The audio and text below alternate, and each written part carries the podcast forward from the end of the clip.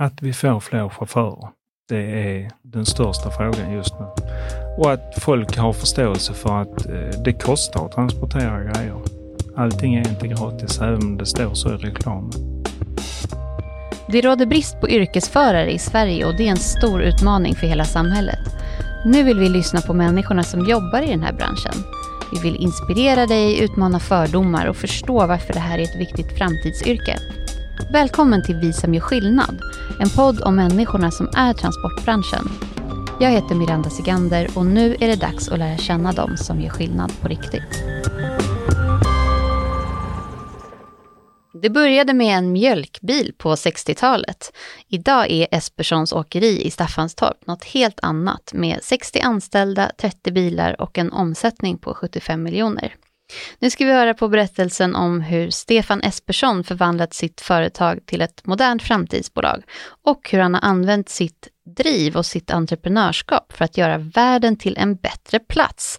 Varmt välkommen hit, Stefan. Kändes det som en bra introduktion?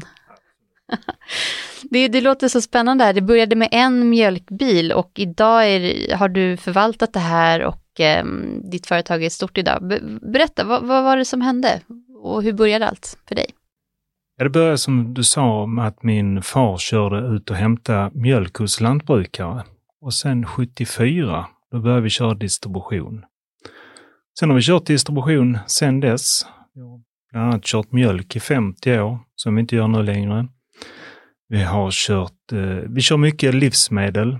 Vi kör för Postnord, vi kör för Daxor och vi kör för ett åkeri som heter Tryggve Bengtsson där vi kör sågat virke och plaståtervinning, plåt.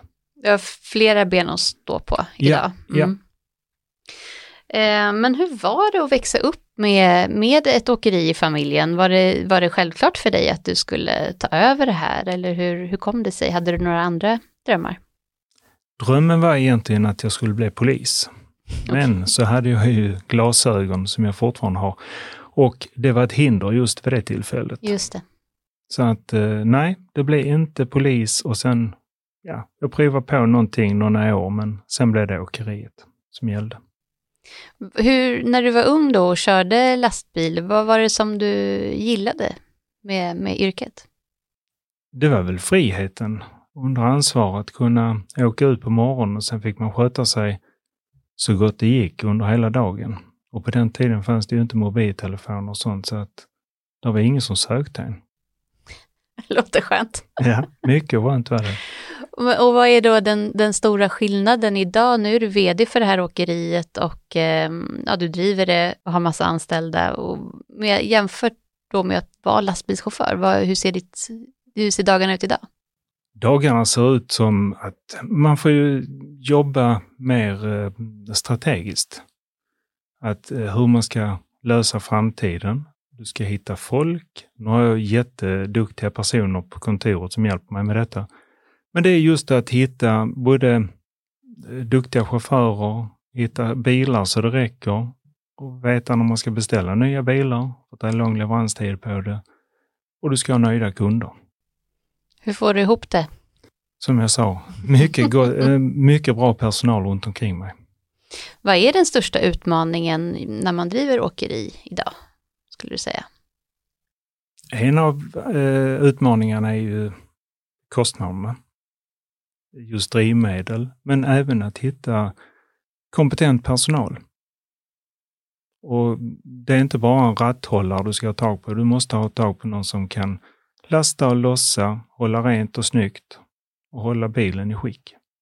Hur ser, hur ser det ut för dig idag? Har du, har du bra personal? Mycket bra personal. ja, men det har jag faktiskt.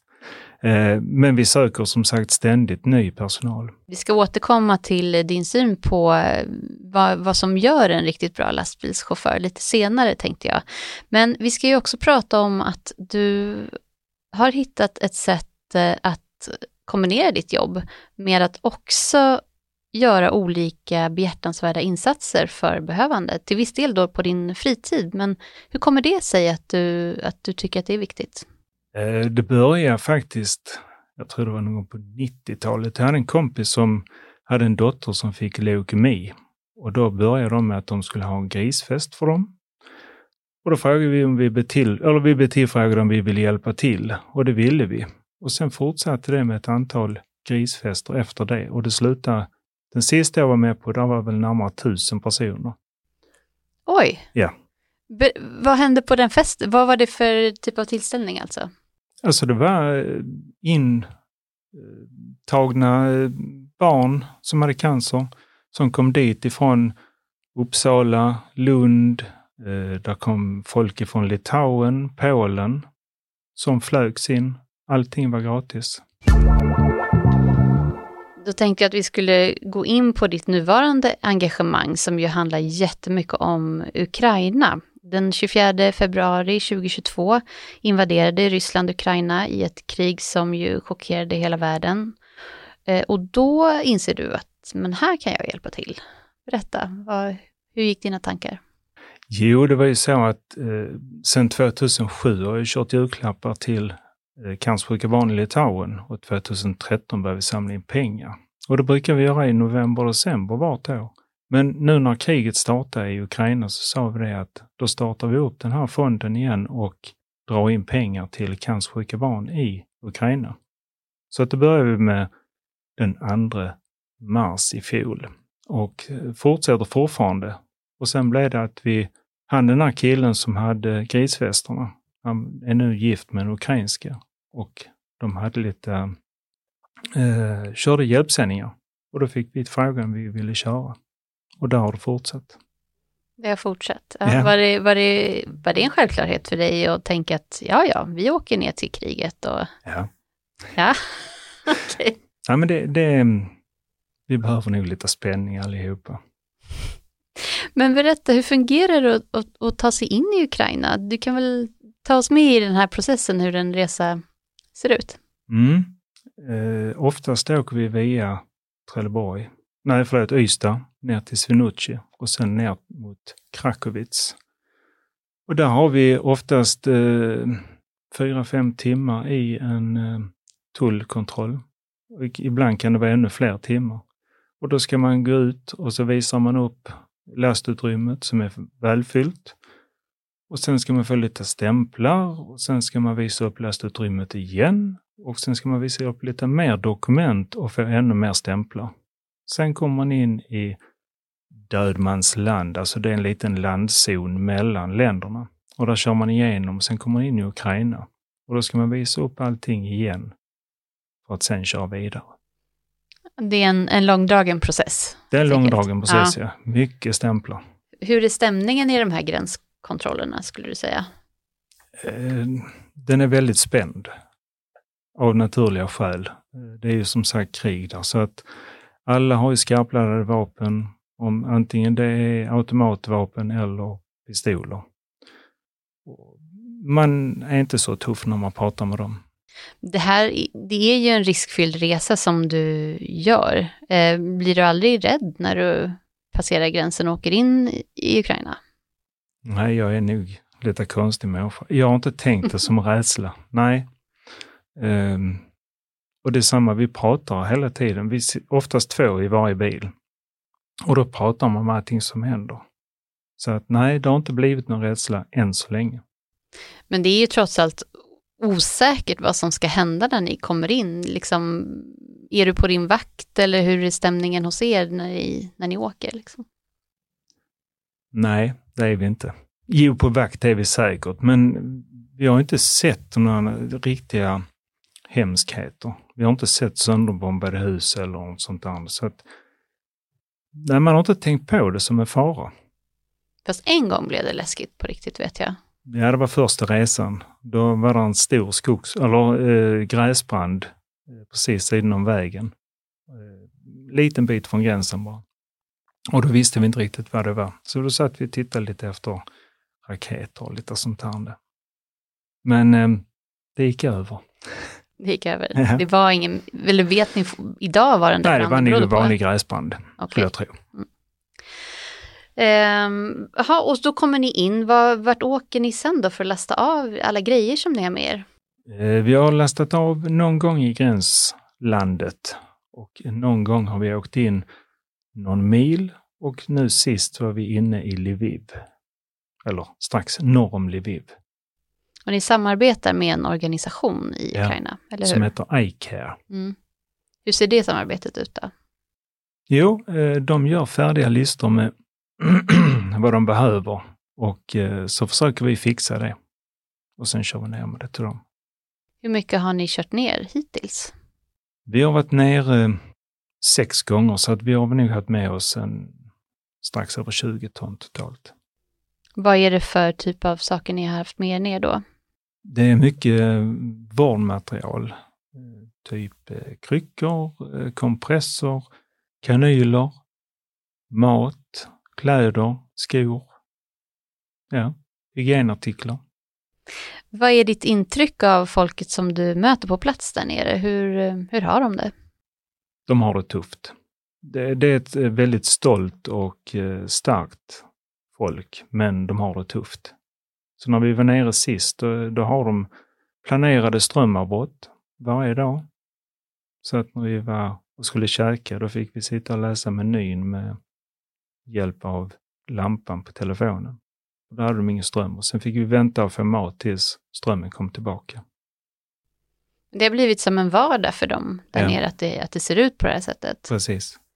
Vet, du du berättade att ni hade upplevt flyglarm. Vad Ja. hände då? Ja, vi visste ju inte var vi skulle ta vägen. Vi kunde inte prata språket så att vi, vi gick och åt frukost. Ni gick åt frukost? Ja. Blev ni inte rädda? Jo, man, alltså man tänkte ju på att eh, nu är det ett flyglarm, men man hade inte förstånd nog till att... Vi, vi förstod inte vad, vad som kunde hända. Och det hände ingenting, tack och lov. Eh, Du har varit nere sex gånger sa du, och du Ja. börjat lära känna lite folk där. Hur är det att, att, att vända hemåt sen och lämna de här människorna när, eh, ja, när det är dags att, att åka tillbaka? Då börjar man planera för nästa resa. Ja, det är så. Ja.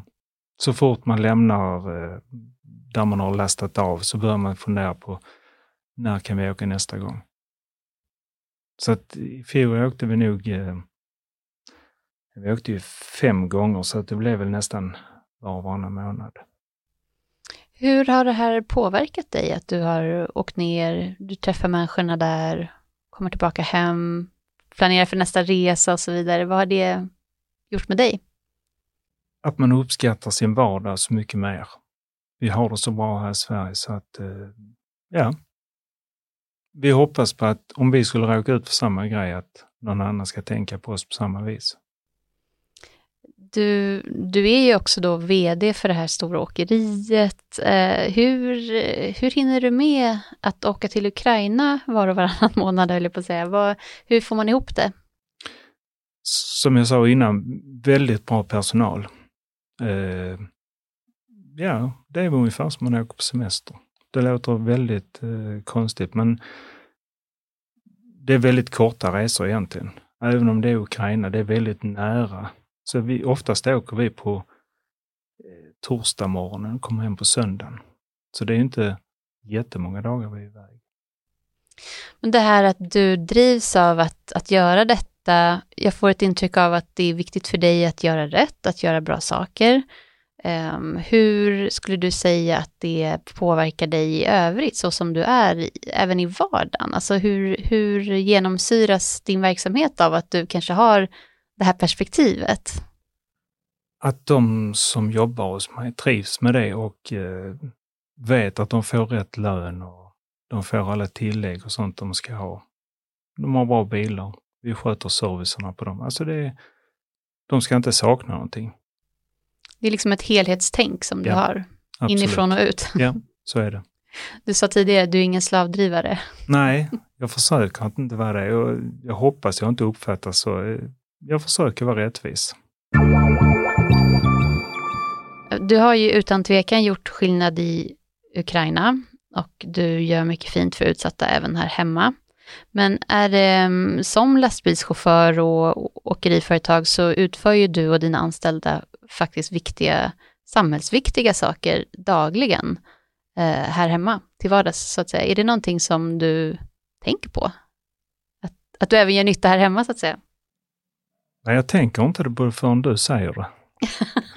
alltså det är, ju, det är ju ens vardag. Det är, ja, det, är, det är så vi håller på var dag. Så att, eh, det är kul att folk tycker att det är samhällsnytta. Det blir tydligare under pandemin kanske? Absolut. Och det är samma där, att vi, vi har inget emot att man kanske kör grejer på tåg. Men det krävs en lastbil var ända för att hämta grejerna och lämna grejerna på tågen. Annars får de gärna köra på tåg. Det är lätt att glömma bort. Absolut.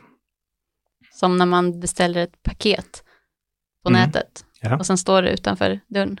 Bra, praktiskt tänker man. Ja. Kostar ingenting heller. Nej. Jag tänker, ditt familjeföretag har ju funnits länge. Hur länge har du haft eller jobbat i det? Jag tror jag har jobbat där i ja, 40 år. Ja, vad, tänker att du måste ha ett eh, jättebra perspektiv när det gäller vad som är viktigt för branschen nu, men också framöver.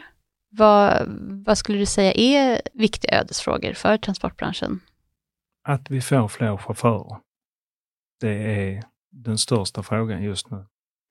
Och att folk har förståelse för att eh, det kostar att transportera grejer. Allting är inte gratis, även om det står så i reklamen.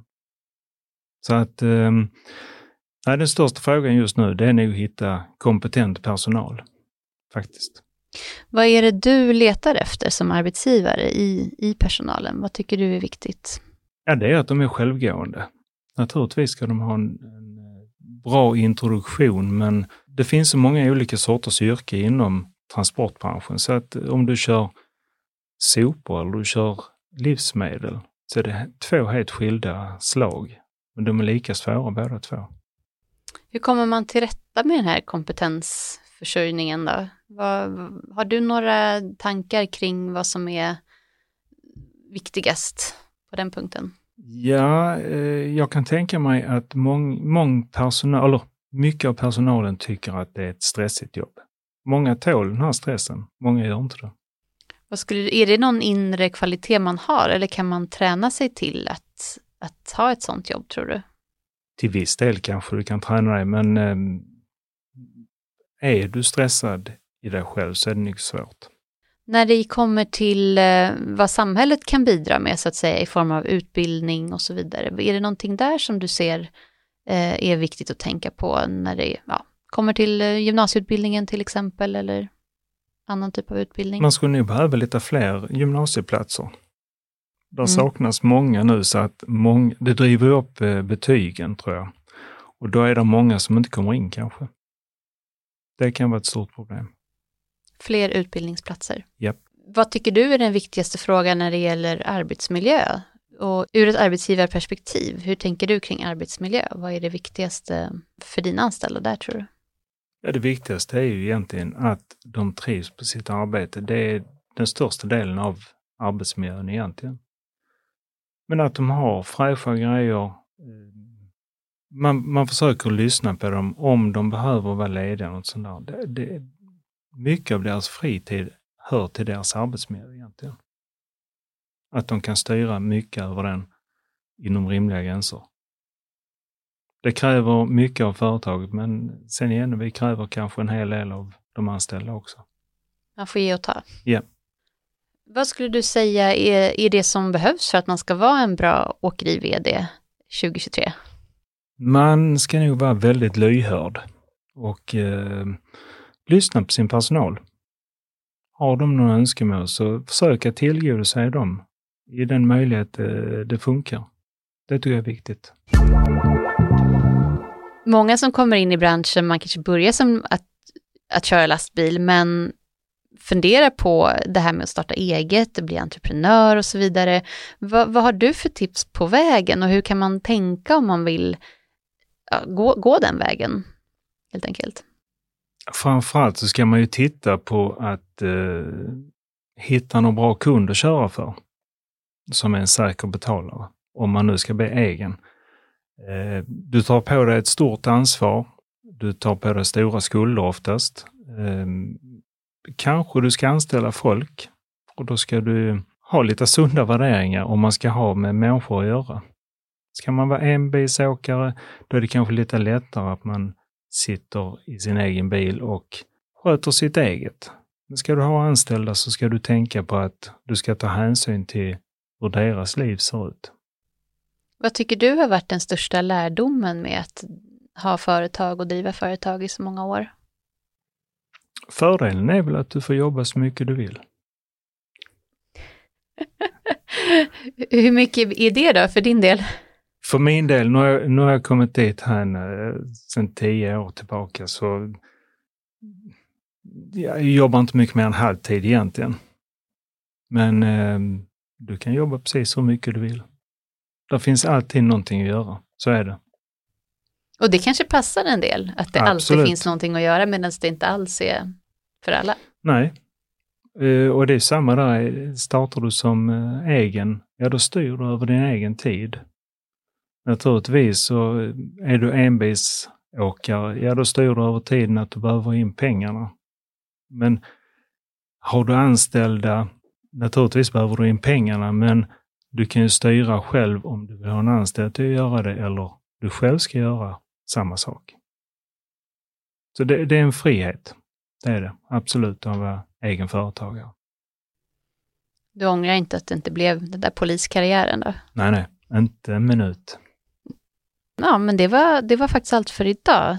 Stort tack Stefan för att du kom hit, berättade om ditt företag och dina resor till Ukraina och eh, ja, hur det är att, att, att vara företagare i den här branschen också. Jätteintressant. Tack så mycket. Tack så mycket.